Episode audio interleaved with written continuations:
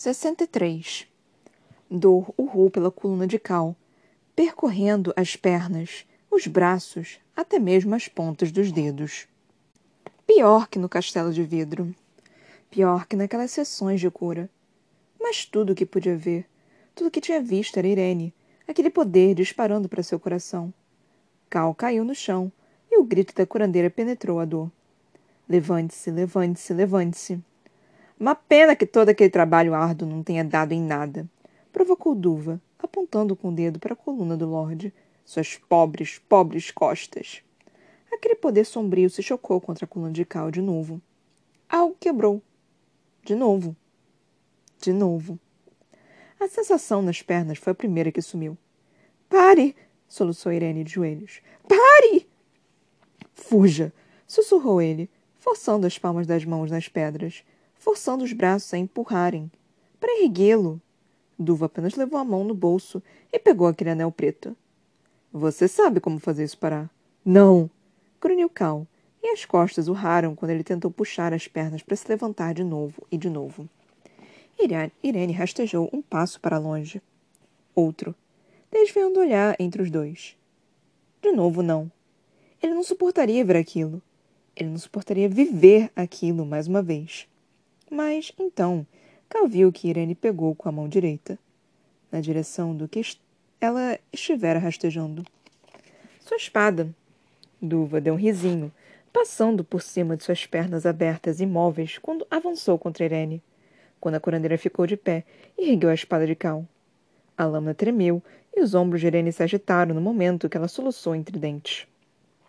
O que acha que isso poderia fazer? Cantrolou Duva. Contra isto. Chicote e poder escuro se esticaram nas palmas das mãos da princesa. Não. Cal gemeu a palavra, gritou para o próprio corpo, para os ferimentos que se forçavam para dentro, para a dor que o puxava para baixo. Duva ergueu o braço para golpear. Irene atirou a espada. Um lance reto. Sem habilidade descontrolado. Mas Duva se abaixou. Irene correu. Ágil como uma corça, ela se virou e correu, disparando para o labirinto de cadáveres e tesouro. E, como cão farejando um cheiro, Duva greniu e saiu na perseguição. Ele não tinha, ela não tinha um plano. Não tinha nada. Nenhuma opção. Nada mesmo. A coluna de Cal foi-se. Todo aquele trabalho destruído. Irene vasculhou as pilhas de ouro, buscando, buscando.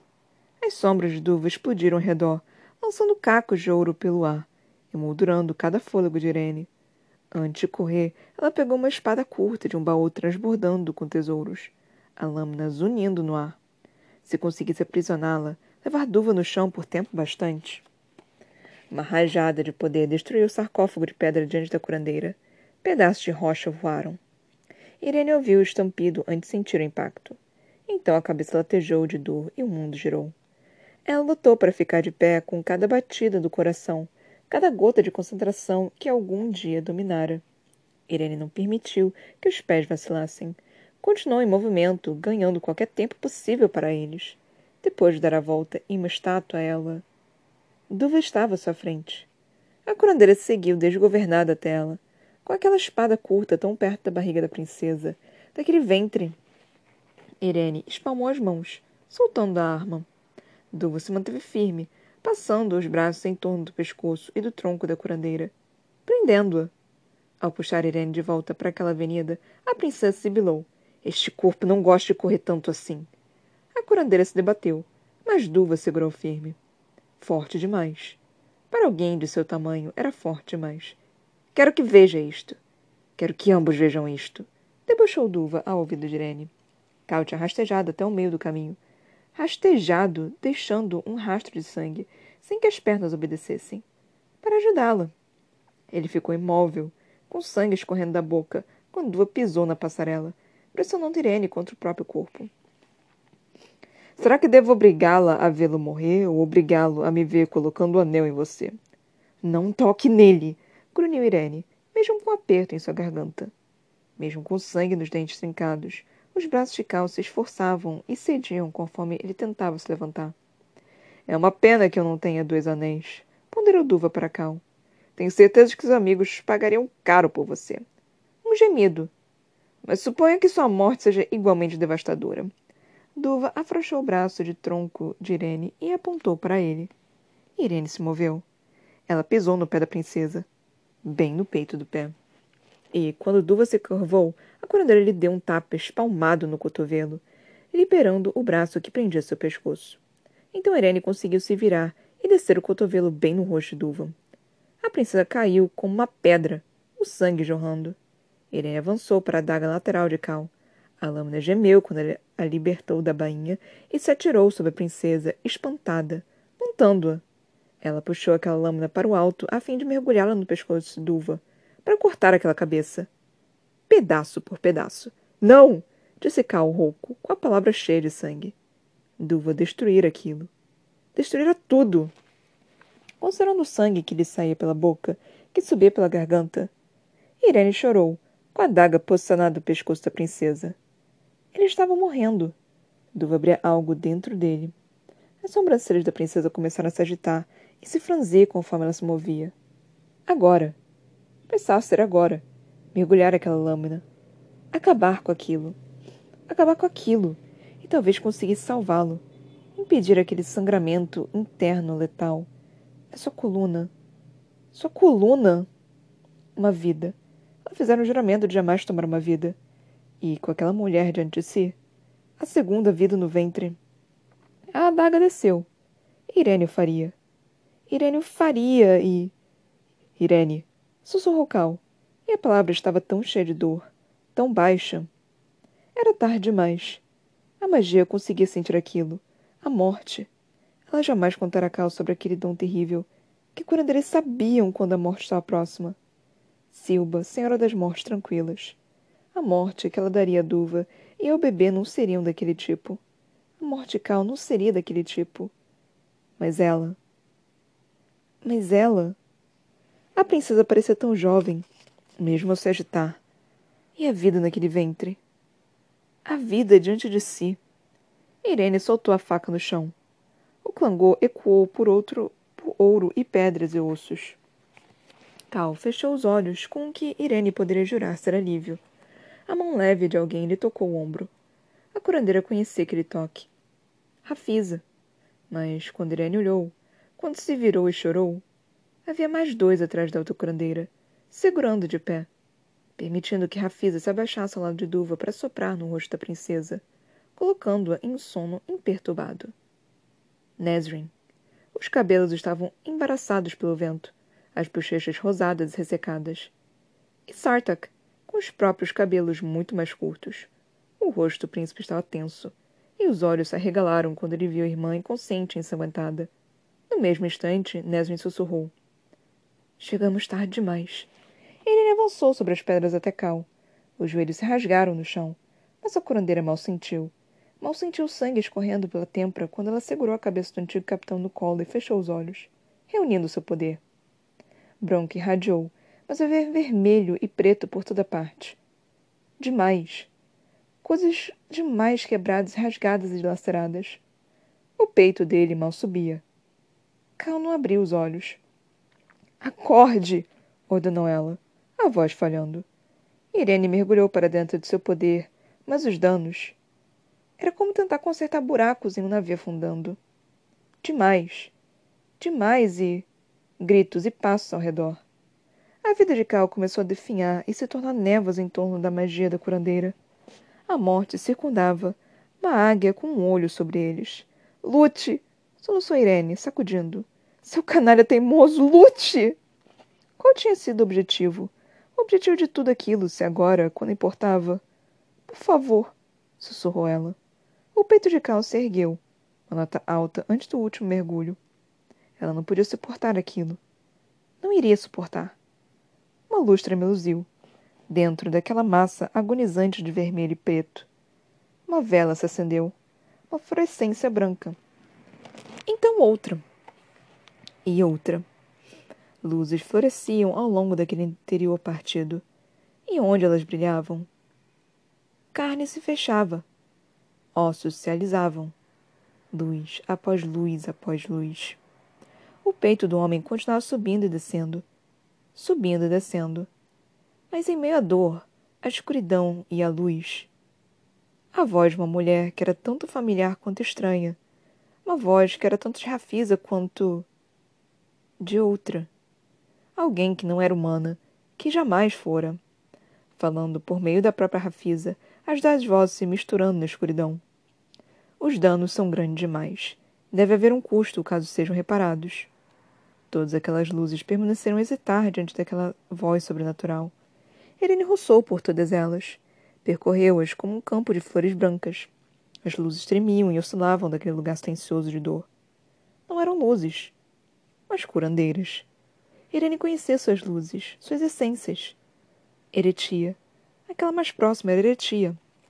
A voz, que era tanto Rafisa quanto outra, falou de novo. Deve haver um custo. Pois o que a princesa fizera com ele? Não havia como retornar aquilo. Eu pagarei. Irene falou para a dor e a escuridão e a luz. Uma filha de charco lavrado pagará a dívida de um filho de Adelan? Sim. Ela pôde jurar que a mão carinhosa e morna de alguém lhe acariciou o rosto.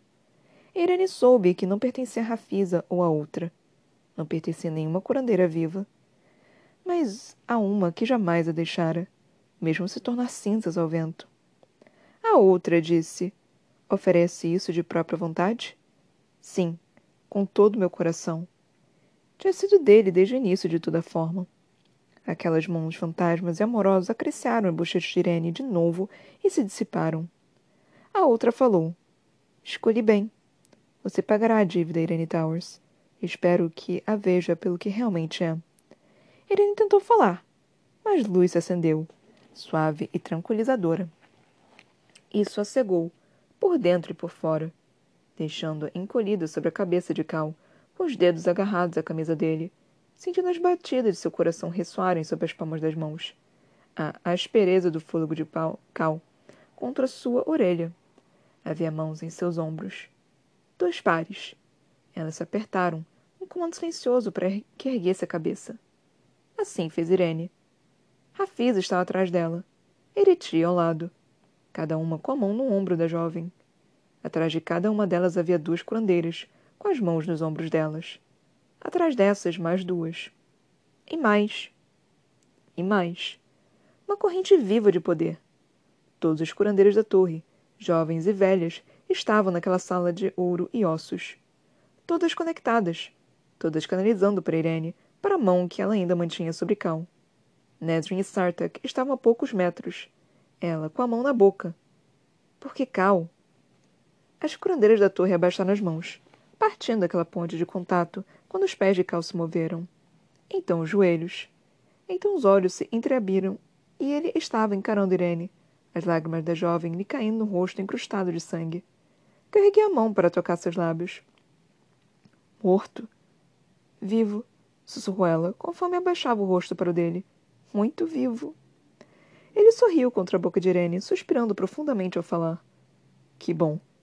A jovem curandeira a cabeça, e Cal sorriu para ela de novo mas sangue seco descolando do rosto com o movimento. E onde certa vez aquela cicatriz cortara sua bochecha, a pele imaculada permanecia. 64. O corpo de Cal doía, mas era dor da novidade, de músculos doloridos e não partidos. E o ar nos pulmões. Não ardia respirar. Irene o ajudou a sentar. Cal sentia a cabeça girando. Ele piscou, enquanto Nesrin e Sartak diante de si, conforme as curandeiras começavam a sair em fileira, as expressões sombrias. A longa trança do príncipe tinha sido cortada em favor de cabelos soltos na altura dos ombros. E Nesrin? Ela vestia couro de montaria e os olhos escuros estavam mais iluminados do que ele jamais vira, mesmo com a seriedade da expressão. O que? Disse Cal, rouco. Você mandou um bilhete para voltarmos, explicou Nesrin, o rosto mortalmente pálido. Vamos o mais rápido possível. Nos disseram que você tinha vindo à torre mais cedo esta noite. Os guardas estavam logo atrás de nós, até aceleramos o passo. Nos perdemos um pouco aqui embaixo, mas então. Gatos lideraram o caminho. Nesrin lançou um olhar maravilhado e confuso por cima do ombro para os degraus do túnel, onde havia meia dúzia de gatas com olhos de bairilo sentadas, limpando-se. Elas repararam na tensão humana e se dispersaram, com as caudas para o alto. Também achamos que curandeiras poderiam ser necessárias e pedimos que algumas seguissem, acrescentou Sartek sorrindo. Mas aparentemente muitas mais quiseram vir. Considerando o número de mulheres que saíam em fileira depois dos gatos terem desaparecido, todas elas, todas elas tinham vindo. Atrás de Cal e Irene, Iritia cuidava de Rafisa. Viva, de olhos atentos, mas frágil. Iritia resmungava para a idosa, repreendendo-a pelo heroísmo. Mas mesmo ao fazer isso, os olhos da mulher brilhavam com lágrimas. Talvez mais, pois Rafisa passou o polegar pela bochecha de Eretia. Ela está... Começou Sartak, indicando com queixo d'uva, que estava estatelado no chão. Inconsciente, disse Rafisa, com a garganta seca. Dormirá até ser acordada. Mesmo com o anel Valg? Perguntou Nesrin, quando Sartak fez menção de pegar a irmã do piso de pedra. Ela o bloqueou, pondo um braço em frente ao tronco dele, o que lhe garantiu um olhar de incredulidade do príncipe. Havia cortes e queimaduras nos dois, percebeu Cal. E a forma como o príncipe se movera? Mancando. Algo acontecera. Mesmo com um anel, ela permanecerá dormindo, respondeu Rafisa. Irene apenas encarava a princesa, com a daga ao lado do chão. Obrigado. Por poupá-la. Agradeceu Sartak, notão da arma. A curandeira apenas pressionou o rosto contra o peito de Cal e acresceu seus cabelos, vendo que estavam úmidos. Está sangrando. Estou bem, assegurou Irene contra a camisa dele. Cal recuou, observando seu rosto. A têmpora ensanguentada. Não está nada bem, respondeu ele, virando a cabeça na direção de Iretia. Ela está ferida. A mulher revirou os olhos. É bom ver que nada disso trouxe a disposição habitual. Cal lhe lançou um olhar inexpressivo. Rafisa olhou por cima do ombro de Ereti e perguntou sarcasticamente a Irene. Tem certeza de que esse homem insistente valeu o custo? Antes que a jovem curandeira pudesse responder, Cal indagou. Qual custo? Uma quietude tomou conta delas. E até mesmo Irene olhou para Rafisa quando a mulher se desvencilhou dos curandeiros de Eretia. Com a voz baixa, a alta curandeira explicou. Os danos eram grandes demais. Mesmo com todas nós, a morte segurava sua mão. Ele se virou para Irene. Pavor se revirava em seu estômago. O que você fez? Sussurrou Cal. Ela não encarou. Ela provavelmente fez um acordo tolo. Foi isso, disparou Iretia. Ofereceu pagar o preço sem nem saber qual era, para salvar o seu pescoço. Todas ouvimos. A própria Iretia estava perto de não ter um pescoço funcional, mas Cal indagou o mais tranquilamente possível. Pagar o preço a quem? Não é um pagamento, corrigiu Rafisa, apoiando a mão no ombro de Eretia para fazê-la se calar. Mas uma restauração do equilíbrio. Aquela que gosta de vida intacto. Que falou através de mim enquanto todos nós reunimos dentro de você. Qual foi o custo? Insistiu Cal, rouco. Se ela tivesse aberto mão de alguma coisa, ele encontraria uma forma de recuperá-la. Não se importava com o que precisasse pagar ele. Com o que precisava pagar. Ele. Para manter sua vida presa a este mundo, precisamos uni-la a outra a dela. Duas vidas, esclareceu Rafisa. Agora dividindo um fio. Mas, mesmo assim, ela indicou as pernas de Cal. O que. o pé que ele deslizou para cima para pôr no chão. O demônio quebrou muitas, muitas partes suas. Parte demais. E para salvar a maior parte de você, houve um custo também. Irene ficou imóvel. O que quer dizer? Rafisa olhou mais uma vez de um para o outro. Esta algum dano à espinha, impactando a parte inferior das pernas. E mesmo nós conseguimos reparar isso. Ká olhou da alta curandeira para as pernas, que no momento se moviam. Ele chegou a colocar algum peso sobre elas. As pernas aguentaram. Com a união da vida dos dois, com o poder de Irene fluindo para você, isso agirá como um esteio. Prosseguiu, estabilizando a área, garantindo a você a habilidade de usar suas pernas sempre que a magia de Irene estiver plena. Ele se preparou para o mais. A idosa deu um sorriso triste. Mas, quando o poder de Irene vacilar, quando ela estiver drenada ou cansada, seu ferimento recuperará o controle e sua habilidade de caminhar será de novo prejudicada. Isso requererá que você use uma bengala, no mínimo. Em dias difíceis, talvez muitos dias, a cadeira mas o ferimento na coluna vai permanecer. As palavras se atentaram dentro de Cal. Flutuaram e assentaram. Irene ficou completamente calada. tão imóvel que Cal a encarou. Não posso simplesmente a curar de novo. Ela se inclinou na direção dele, como se fosse fazer exatamente isso. Rafisa sacudiu a cabeça. Faz parte do equilíbrio, do custo. Não provoque a compaixão da força que lhe concedeu isso. Cal lhe tocou a mão. Não é um fardo, Irene, disse ele baixinho. Receber isto. Não é fardo algum. Ainda assim, o rosto da jovem se encheu de dor. Mas eu. Usar a cadeira não é uma punição. Não é uma prisão, comentou Cal. Nunca foi. E sou um homem naquela cadeira, ou com aquela bengala, tanto quanto sou de pé. Ele limpou a lágrima que escorreu pela bochecha de Irene. Eu queria curá-lo, sussurrou ela. Você curou, disse ele, sorrindo. Irene, de todas as formas que realmente importam. Você curou. Cal limpou outras lágrimas que caíram, roçando um beijo na bochecha morna da curandeira. A outra peça da união de vida, desse acordo, acrescentou Rafisa gentilmente. Eles se viraram para ela. Quando chegar o momento, seja a morte boa ou cruel, reivindicará os dois. Os olhos dourados de Irene ainda estavam delineados por lágrimas, mas não havia medo em seu rosto, nem uma tristeza remanescente. Nenhuma. Juntos. Afirmou Cal, baixinho, entrelaçando as mãos deles. A força dela seria dele, e, quando Irene se fosse, ele iria. Mas, se ele fosse antes dela... Temor se revirou no estômago de Cal. O verdadeiro preço de tudo isso, completou Rafisa, percebendo o pânico, não é temer pela própria vida, mas que, pelo que perder sua vida fará ao outro. Sugiro que não vão à guerra, grunhiu Eretia. Mas Irene sacudiu a cabeça e esticou os ombros ao declarar. Iremos à guerra. Apontando para a Duva, ela olhou para Sartak, como se não tivesse acabado de oferecer a própria vida para salvar. É isso que Erwan fará. Com todos vocês. Se não formos. Eu sei. Respondeu ele, baixinho. O príncipe se virou para Nesrin, e conforme ela encarava de volta, Cal viu. O brilho entre eles. Uma união. Nova e trêmula. Mas ele estava, junto aos cortes e aos ferimentos que ambos exibiam. Eu sei. Repetiu Sartak, roçando os dedos de Nesrin. O olhar da capitã encontrou o de Cal naquele instante.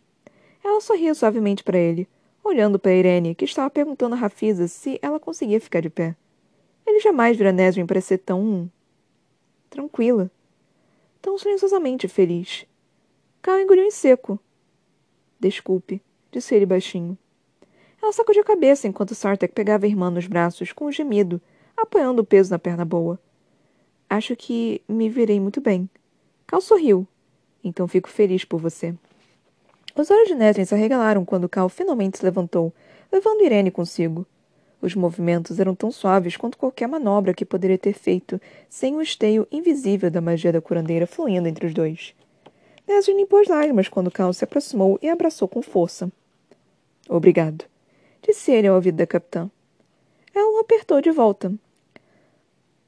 Obrigada a você por me trazer aqui para tudo isto, para o príncipe que olhava para Nesrin com emoção silenciosa e ardente. Temos tantas coisas para contar a vocês, acrescentou ela. Cal sentiu. E nós a vocês.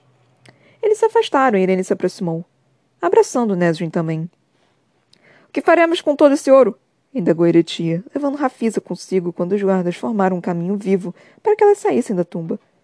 Que tranqueira cafona! disparou ela, franzindo para uma estátua imponente de um soldado férico. Cal gargalhou, e Irene se juntou a ele, passando o braço por seu tronco conforme caminhavam atrás das curandeiras. Vivo, dissera Irene a ele.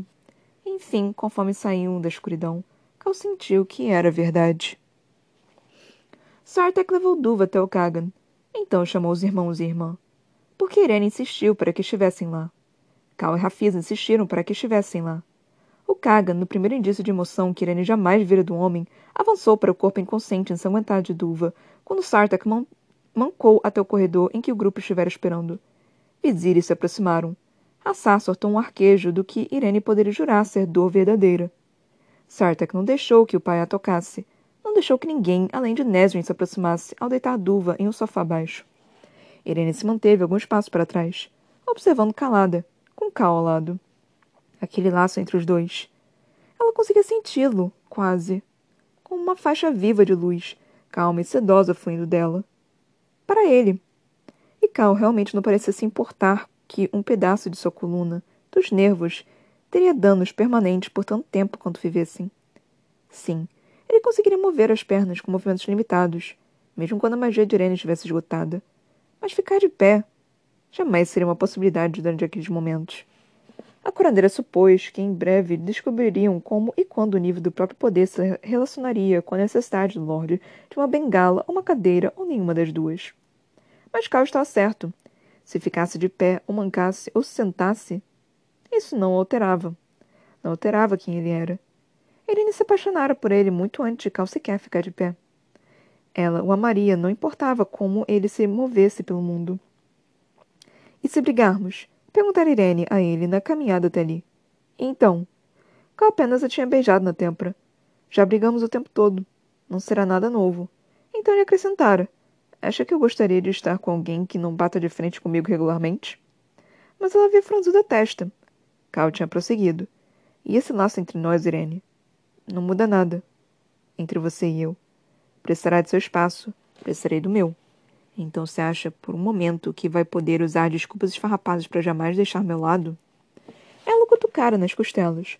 Como se eu quisesse andar com você o dia inteiro com alguma menina apaixonada. Cal rira, puxando-a para mais perto. Mas Irene apenas lhe dera tapinhas nos braços e dissera: E acho que pode se cuidar muito bem sozinho. Ele apenas beijara sua testa novo. E pronto. No momento, Irene roçava os dedos contra os dele, e a mão de Cal se fechava sobre a sua, conforme Sartak pigarreava e segurava a mão inerte do Uva, para exibir a aliança de casamento ali. Nossa irmã foi escravizada por um demônio enviado por Parrington na forma de Chanel. Murmúrios e inquietação. Que absurdo! disparou Argan. Parrington não é um homem. Ele é Erwan, declarou Sartak, ignorando o irmão mais velho. E Irene percebeu que Nedrin devia ter lhe contado tudo. O rei Valg. Ainda segurando a mão de Irene, Cal acrescentou para que todos ouvissem. Erwan enviou a Chanel como um presente de casamento, sabendo que Duvo colocaria no dedo, sabendo que o demônio aprisionaria. No dia de seu casamento. Eles tinham deixado o segundo anel na torre, trancafiado dentro de um dos baús antigos, para descartado depois.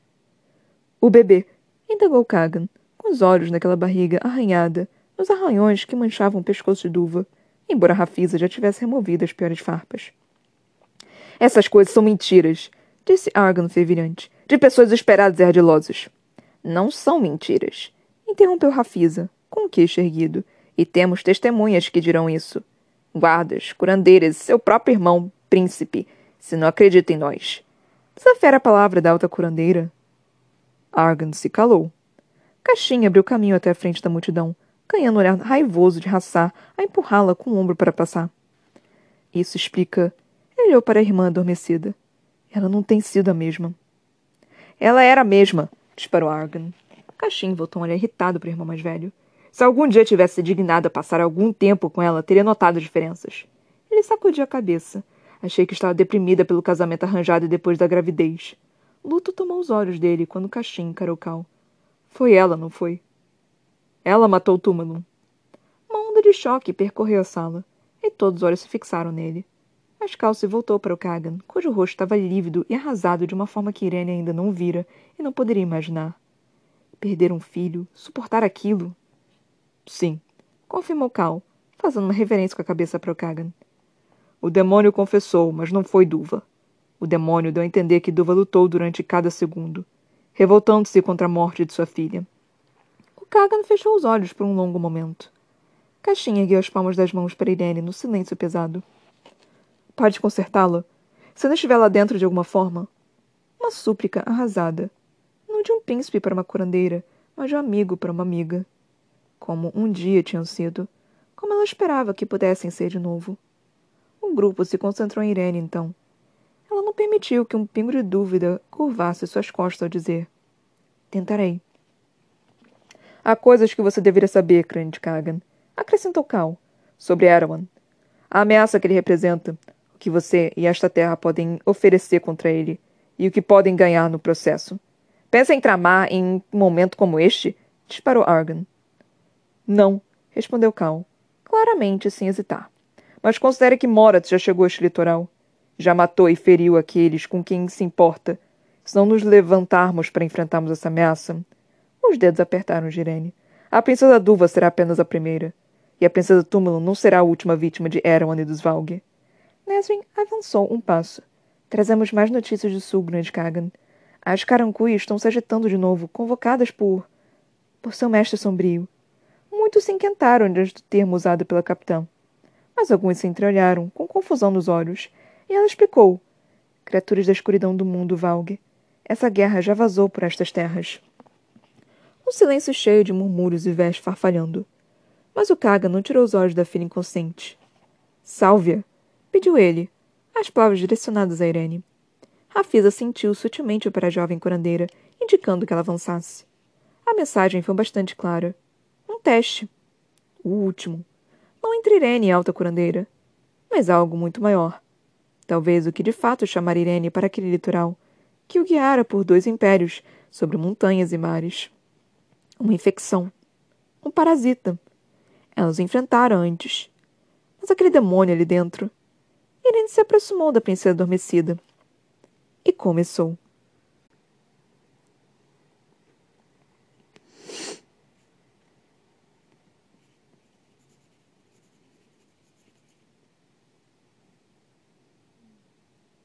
Mais dois capítulos, o 63 e o 64, terminou na página 607.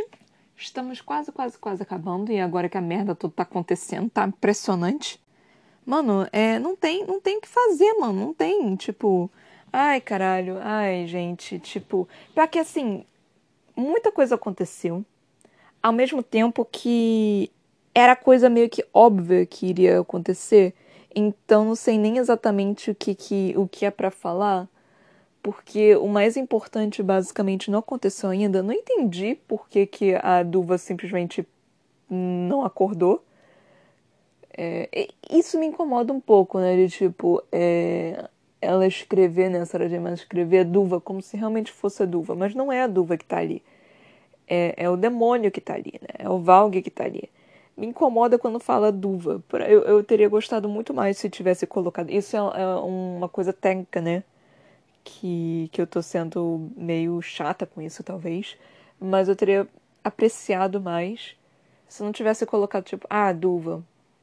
Eu teria colocado o demônio dentro de Duva, o Valg dentro de Duva, a coisa dentro de Duva, coisa assim, tipo. Do que simplesmente Duva. Não sei. É, isso é mais pessoal meu, né? Particular meu. É, foram dois capítulozinhos, o capítulo. Quais capítulos? Capítulo 63 e 64. Foram capítulos legais, né? Tipo, eu já tô ansiosa para saber. É, tava ansiosa para saber o resto. Eu ainda estou ansiosa para saber mais. Eu tô relativamente puta que eu tenho que esperar tanto tempo para poder ler. E aí eu. Quando eu, eu, eu chego na hora e eu fico mais puta ainda, porque, tipo, eu vou perdendo a vontade de ler quando eu faço isso, eu vou perdendo a vontade de ler. Eu fico, como se diz, eu fico desanimada durante o dia. E aí eu fico muito, cara, eu não sei se eu quero ler, porque eu tô tão desanimada, eu não sei se vai ser legal, mas eu sei que a história tá legal, e então eu fico muito assim, né, quando eu tô, quando eu tô lendo. Aí eu começo a ler e eu acho, tipo, super foda, eu quero ler mais, então é meio que estranho isso para mim, mas enfim. É... Então começamos né, com o capítulo 63, que começou com, é, obviamente, o cálcio acertado na coluna. Eu já tava xingando todo mundo, tipo, puta que me pariu. Ele, esse, é, não é possível que isso tá acontecendo, não é possível que ele tá tendo isso de novo. E aí a, a Irene começou a fugir. Eu, ah, que bom, vai fugir, vai achar, vai, eu pensando, ah, vai achar uns guardas no meio do caminho, né, para ajudar, alguma coisa do tipo. Mas ela foi, foi capturada e eu só fiquei, puta que me pariu, não é possível. Ah, mas eu, tudo bem, tudo bem. É o clímax, é o clímax. Aí. Irene, é, né, é, meio que bateu na duva, né? Coitada da duva. Bateu na duva pra poder se livrar. Quase que matou ela. Eu, mano, eu já tava, tipo, tão foda-se. É assim, eu sei que é errado eu pensar, pensar dessa forma, né? Mas hum, enquanto eu tava lendo, eu tava tão, tipo, mano, mata ela logo, pelo amor de Deus, mata ela logo. Eu não, não aguento mais essa enrolação. Tipo, eu já tava. Eu, eu tava assim, eu não queria que a Duva morresse, né? Porque eu gosto da Duva. Mas eu já tava, tipo, caralho, essa mulher tá enchendo o saco, pelo amor de Deus, só mata ela. Então eu tava, eu tava meio que assim. É, eu tava um pouquinho assim, e, e, tadinha, gente, eu sei que não é a Duva, mas eu já, eu já tava enchendo tanto o saco, eu já tava. pode matar ela, pode matar ela. Eu não conhecia a Duva de verdade, não, não vai fazer falta para mim. Ai, gente, eu sou um ser humano horrível. É, então teve isso. Aí apareceu a Silba, né? Perguntando, é, falando tipo, cara, eu posso curar ele, mas vai ter um preço. Ela, porra, só faz, faz. Eu quero nem saber o que, que é, só faz. É, e eu desesperada pensando, mano, o que que pode ser? O que que pode ser? O que que pode ser? E aí. É, quer dizer, a Nesrin e o Sartak apareceram, né? Tipo, antes. E eu só fiquei, porra, agora que vocês. Como caralho vocês chegaram até ali, gente? Como diabos vocês resolveram? Vocês apareceram ali, mano. Eu achei um, um cadinho, tipo, meio que desesperador, mas tudo bem, eu aceito. Faz sentido, tipo, eles irem pro castelo, não encontrarem eles, é, e falarem, ah, não, eles foram pra torre e eles resolverem pra torre. Faz sentido, faz sentido. Tipo, faz um pouco de sentido. Né? Não, não faz tanto sentido assim, não, porque, tipo, talvez ele pudesse. eles poderiam esperar, né? Assim, falar, ah, porra, foi pra torre, foi se curar, não sei o quê. Mas não, eles resolveram ir até a torre, né? Tipo, é, é, é, tá. Não é tão estranho disso acontecer, mas enfim. Aí temos o capítulo 64. Com Cal voltando à vida, ele foi pro, pro Poço de Lázaro, né? Não sei se vocês reconhecem essa referência de Batman e é Arqueiro Verde, que é o Poço do Ra's al Ghul, que é um personagem, né? Que ele é imortal e ele se banha no Poço de Lázaro, que é da imortalidade, teoricamente, alguma coisa do tipo. Ou traz as pessoas de volta à morte alguma coisa assim. Mas enfim. É, eu, meu, meu, meu, minha carteirinha nerd vai ser revocada daqui a pouco por eu estar falando essas coisas e eu não saber ao certo o que, que o negócio faz. Mas enfim. É...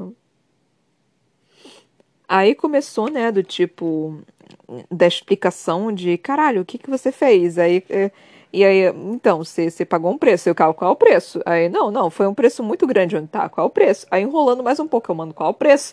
E o Cal já tava quase berrando, tava quase berrando com ele. Caralho, me fala qual a porra do preço. E a Irene desesperada, tipo, mano, que merda que eu fiz? Eu só tava tipo, caralho, mulher, tu salvou a vida dele, ele tá andando, tudo bem que ele talvez não consiga andar 100% tá pra sempre, mas, mano, ele tá vivo. Ele tá vivo, tá tudo bem, tá tudo tranquilo, tá, tá de boa, tá, tamo de boaça aqui. Então teve isso. E Cal tranquilo também, falando, né? Não, assim, agora ele aceitando, né? Tipo, não, eu estou tranquilo. É, uma cadeira de rodas e uma, uma bengala não me faz menos homem. Eu sim, Cal, finalmente aprendeu. E aí eu tô. Finalmente toda aquela escuridão saiu do ser humano, né? Então, ainda bem que tem isso. Mas, enfim. Aí uh, o Cal vendo, né, sobre é, o, o, a relaçãozinha entre Nesrin e Sartak. E ele ficando de boas, né? E eu fiquei tipo, ah, que bom que ele não sentiu ciúme nem nada. Ele só falando desculpa pra, pra Nesrin, né? E, ele, e a Nesrin meio que também de boas, acho que me virei muito bem. Aí ele, ah, então eu fico feliz por você. Eu só, ai, que coisa linda, que coisa mais fofa entre eles dois. E aí eles se abraçando, né? Tipo, ainda tendo a amizade entre eles dois, né? E eu só fiquei, ai, que coisa mais linda, gente. Eu amo vocês dois. E uh, aí levaram a Duva pro castelo. Aí começou o negócio de, de falar toda a verdade para todo mundo. E aí veio a porra do, do Argan falando, tipo, não, isso é mentira. Aí todo mundo falou, não, não é mentira. Tipo, tem vários curandeiros, vários guardas falando isso. Não, isso é absurdo. Eu, ah, vai tomar do seu cu então, porra. Vai. Porra. Caralho. Filho da puta. Da, da, da. Ai, que ódio que eu tenho do Argan. Argan, Argan sempre foi o pior. O pior deles, mano. Eu não suporto o Argan, mas enfim. Aí toda. É, toda. Cara, eu achei bem interessante, né? Tipo, que essa frase aqui, tipo. É, O Kaga, no primeiro indício de emoção que Irene jamais vira no homem, avançou para o corpo inconsciente ensanguentado de Duva, quando Sarka mantou, mancou até o corredor em que o grupo estivera esperando. Vizires se aproximaram. Hassar soltou um arquejo do que Irene poderia jurar ser dor verdadeira. E eu só fiquei tipo, ah, tá vendo? Eles se importam um com o outro, eles têm carinho um pelo outro, eles são todos genocidas malucos que querem chegar ao poder a todo custo? São, mas eles se importam um com o outro. Ai, Senhor do céu. Aí. É, começou, né? Tipo. A, a, a briga de, de quem tem o pau maior, basicamente, né? Porque foi explicado é, explicando, né? Tipo, não, isso daqui foi o que Aaron fez. E o Argon arrombado falando, não, isso não existe, isso é um absurdo. Até a própria Rafisa falando, tipo, você quer contestar umas 50 pessoas, meu filho? Pelo quê? Pelo, pelos seus estudos na com penas de, de, de safira? É isso que tu quer, ou seu, seu filhinho de papai? Então, eu, eu adorei esse momento. E aí o, o né, aparecendo falando, cara, ela tinha mudado. E o Argon falando, não, como assim ela, mudou? ela mudou? Ela era a mesma. Aí o Caixin puto falando, tipo, se algum dia tivesse eh, se dignado a passar algum tempo com ela, teria notado a diferença. Isso, Caixin! Dá pra ele, Caixin! Isso, Caixin! Caixin, seu maravilhoso! Nunca duvidei de você, Caixin! Mentira, duvidei sim, porque você estava perfeito demais. Eu não gosto de perfeito demais. Mas é isso aí, seu lindo. Eu sempre gostei do Caixin, né? Ele é trouxinha. Tadinho, eu adoro o cara. Eu sempre gostei do Caixin. Eu tinha medo dele, dele não ser tão bonzinho quanto ele aparentava, mas eu sempre gostei dele. É por isso que eu tava com medo, né? Porque, sei lá, Sarah J. Maas, né? Vai que ela faz alguma coisa pra, pra eu não gostar dele. Vai ficar, porra, eu gostava tanto dele, Sarah J. Maas. Por que, que você fez isso, Sarah J. Maas? Então eu ia ficar bem chateada. Então eu tava meio com um pezinho atrás. Mas eu sempre gostei do Caixin. Caixin sempre era um, assim, que eu, que eu achei um amorzinho, né? É... E aí o Cal, né, falando, tipo, colocando o pau na mesa e falando, cara, a, a real é essa, essa, essa. Isso, isso, isso, isso vai acontecer. Tu, tu quer entrar nessa ou tu não quer entrar nessa, querido? É tipo, é agora ou nunca. E aí a, a Nesrin falando, né, falando sobre as Carancui. E, tipo, eu, eu achando tudo maravilhoso, né, porque tá tudo basicamente colocando em pratos limpos. É... E Argan ainda, tipo, e, e, o Cal falando, né? A, a Enesrin falando, e o, e o Argan ainda com a audácia, tipo, pensa em tramar em um momento como este. O meu filho só pega o sapato que tá no seu pé e coloca na sua boca, caralho. Que eu, eu tava começando, eu já tava ficando puta já, era sempre o Argan, era sempre o Argan. A Hassá tá não tá falando porra nenhuma. E cadê o marido da Duva, gente? Cadê ele? Cadê ele, mano? Então. É. Aí, ah, aí só depois que a Nesrin começou a falar dos Karankui. E aí o, o, o Kagan, tipo, cagando e andando pra tudo isso, só pensando na porra da filha. E falando, você pode curar ela? Você, consegue uh, curar ela? E aí a, a, a Nesrin, a Nesrin, a Irene, em toda a sua sua glam, seu glamour e todo o seu poder e toda. Ai, mulher maravilhosa da porra foi lá e, e, começou. Terminou o capítulo 40, 64, 40, olha eu, 64 com. E começou. Eu, a filha da puta da, da Sarah J. Maas tá me deixando aqui, tipo, minha filha, tu, tu, tu, tu precisa deixar os caras. Você aprendeu essa porra, né? Ela não fazia isso. Ela não fazia isso. Ela começou a fazer isso depois do, do livro 5. Acho que depois do livro 5. Que é deixar capítulo com cliffhanger, né? Ela não fazia isso, ela deixava cada capítulo tudo certinho. Ela deixava tudo bonitinho, que às vezes você nem ficava com tanta vontade assim de ler o próximo, tipo, com com um negócio assim, tipo, pendente, né? Ela deixava tudo bonitinho. Mas não, agora a filha da puta aprendeu a deixar no cliffhanger. Agora ela deixa de uma forma que você fala, ah, só mais um capítulo. Só mais um capítulo. Tipo, não tem escolha. Você quer ler mais um capítulo. Não, não, não existe, tipo, hum, tá, terminamos numa parte aqui que talvez nós não precisamos. Não, não precisa. Eu posso dormir agora, já tô há 74 horas acordada. Acho que agora posso dormir. Então, não, não, tem mais, não tem mais esse esse esse dilema, sabe? Não, não não tem mais isso. Agora é só tipo, eu tenho que ler esse próximo capítulo, porque senão eu vou, eu vou enlouquecer. E eu tô assim, eu tô quase. eu tô quase lendo o resto dos capítulos, e agora mesmo, e só. E, e comentar para você. E ler, né, nos próximos dias e comentar para vocês depois. Só que eu não posso fazer isso porque eu vou ficar com menos vontade, eu vou esquecer as coisas. Então é melhor eu não fazer isso, porque senão fica pior para eu ler aqui. Os livros que eu já li não foram livros que eu li, tipo, ontem. São livros que eu li há anos atrás, né? Então eu, eu acabo lendo aqui, tipo, é, os Jogos Vorazes, que foi a primeira saga que eu li aqui. Eu já tinha lido, li com o quê? 15 anos? 15 anos? Tá um pouquinho mais velha. 18 anos? Talvez. Um pouquinho mais nova, 17, pronto.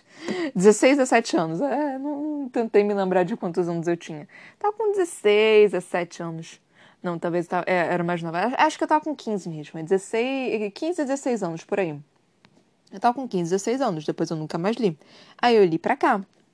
Então eu. E o primeiro livro que eu li aqui também, o Astral, recomendo pra caramba vocês ouvirem. É um excelente livro. É muito, é muito bobinho, sabe? É uma coisinha assim, bem slice of life. Mas é um livro extremamente legal. Então, esses são livros que eu já li. Também o, o Lição de Prático, Ficção Científica, maravilhoso, dando aqui uma. É, a lição de prático. E o primeiro livro de contos que eu li também, o livro do, de contos enfeitiçados. É, acho que foram esses que eu li. Os outros eu não li. Os outros eu não tinha lido antes, né? Esses foram que eu já tinha lido e resolvi ler aqui. Li, uh, eita caralho! Ler para cá. São livros excelentes, todos esses que eu mencionei. É, tinha muita coisa que eu não me lembrava, né, no, na saga Jogos Vorazes. E aí eu relendo, e tinha muitas coisas que eu não tinha notado também, né?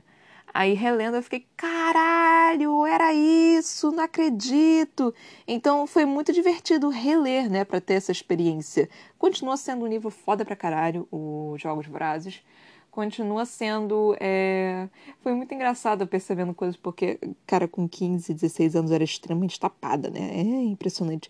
E aí você tinha as questões, tipo, mais de tesão, essas coisas, e eu só passava por essa parte, tipo, tá, tá, é isso, não sei nem o que que é. E aí aparecia, eu só fiquei, eita porra, que agora eu tô com tesão. E aí, aí foi muito engraçado eu, eu, eu, lendo essas partes. Tipo, caralho, eu não tinha percebido isso, mano, não lembrava isso. Então foi muito engraçado lendo, lendo relendo, né, tipo, essas partes.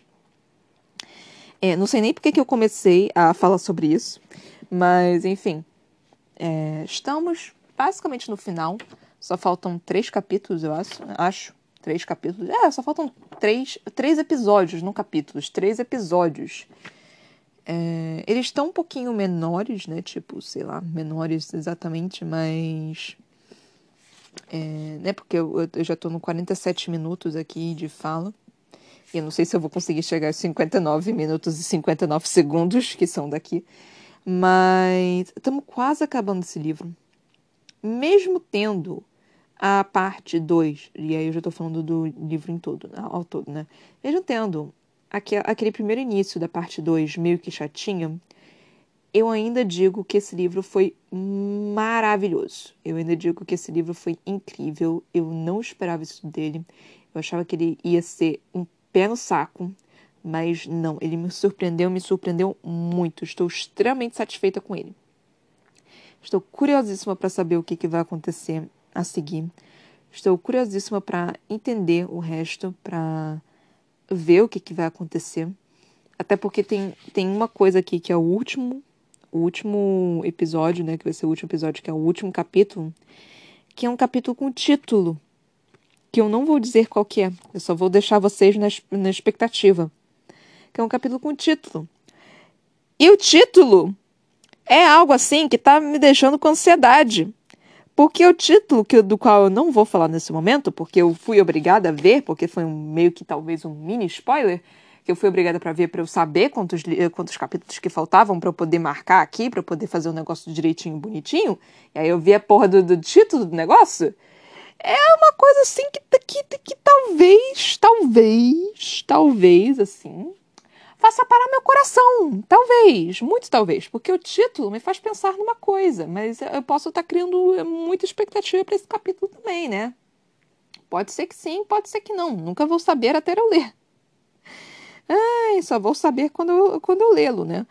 Então nós temos isso. Mas, enfim, né? Eita. Um, acho que é isso que eu tenho para falar, né? Uh, eu poderia enrolar por 9 minutos, 10 minutos aqui para falar sobre os meus projetos também, né? Falando sobre o resto dos projetos que eu tenho. Ah, agora são 9 minutos. É... Mas é, eu tô de novo sem paciência para poder falar sobre isso. Até porque eu, eu menciono aqui em basicamente todos os episódios e eu espero que vocês ouçam até o final, né? Eu sempre digo isso também. É, mas eu vou só reforçar a ideia de sempre é, de compartilhar, obviamente, porque é a melhor coisa do mundo para mim. É, ter algumas pessoas ouvindo, né, e, e falando comigo também, né, vindo falar comigo também é, é muito bom, é muito interessante, me dando ideias, me dando opiniões, me dando é, livros para poder ler também, tipo, me dando é, nomes de livros para poder ler, para eu colocar na lista. Obviamente, eu já falei aqui que eu tenho, sei lá, uns 50 livros. De... Vamos contar novamente os que estão na lista no momento. Mas, obviamente, também isso quer dizer que. Eh, não quer dizer que nenhum outro livro possa é, passar na frente do outro. Mas é só que, por enquanto, o que está na, na lista, tipo, definitiva, estão sendo 1, 2, 3, 4, 5, 6, 7, 8, 9, 10, 11, 12, 13, 14, 15, 16, 17, 18, 19, 20, 21, 22, 23, 24, 25, 26, 27, 28, 29. Então nós temos 29 livros aqui. Obviamente tem tamanhos diferentes também, né? Tipo, o oitavo livro do da saga Trono de Vidro tem umas 800 páginas então, assim, vai demorar um tempo também, vai depender do tamanho dos capítulos. Eu vou. Ai, Deus do céu. Eu vou ficar. Estamos quase um ano lendo também essa porra desse, dessa saga. Mas foi, foi, foi uma transição assim. Transição não, né? Tipo, foi um, um, uma, uma jornada incrível. Foi uma jornada realmente incrível. É, quando terminar a, a saga, eu vou, eu vou começar a aplaudir. pra mim, e pra, pra Sarah J. Maas, porque puta que me pariu. É, mas enfim. Tem, obviamente, outras sagas aqui. Eu vou trazer, eventualmente, também mais sagas da, da Sarah J. Maas. É que eu ainda tenho que comprar os livros, né? Mas como tem 29 livros ainda na frente, eu não tô comprando ainda. Ou, eventualmente, no Natal eu devo pedir, né? Só falta poucos meses para até chegar o Natal. Estão no mês 8, 8, 9, 10, 11, 12. Faltam quatro meses. Então, assim, eu devo pedir para Natal, alguma coisa do tipo para poder né, ler aqui. Então, nesses quatro meses, vou ter alguns livrinhos para ler e já está aqui basicamente.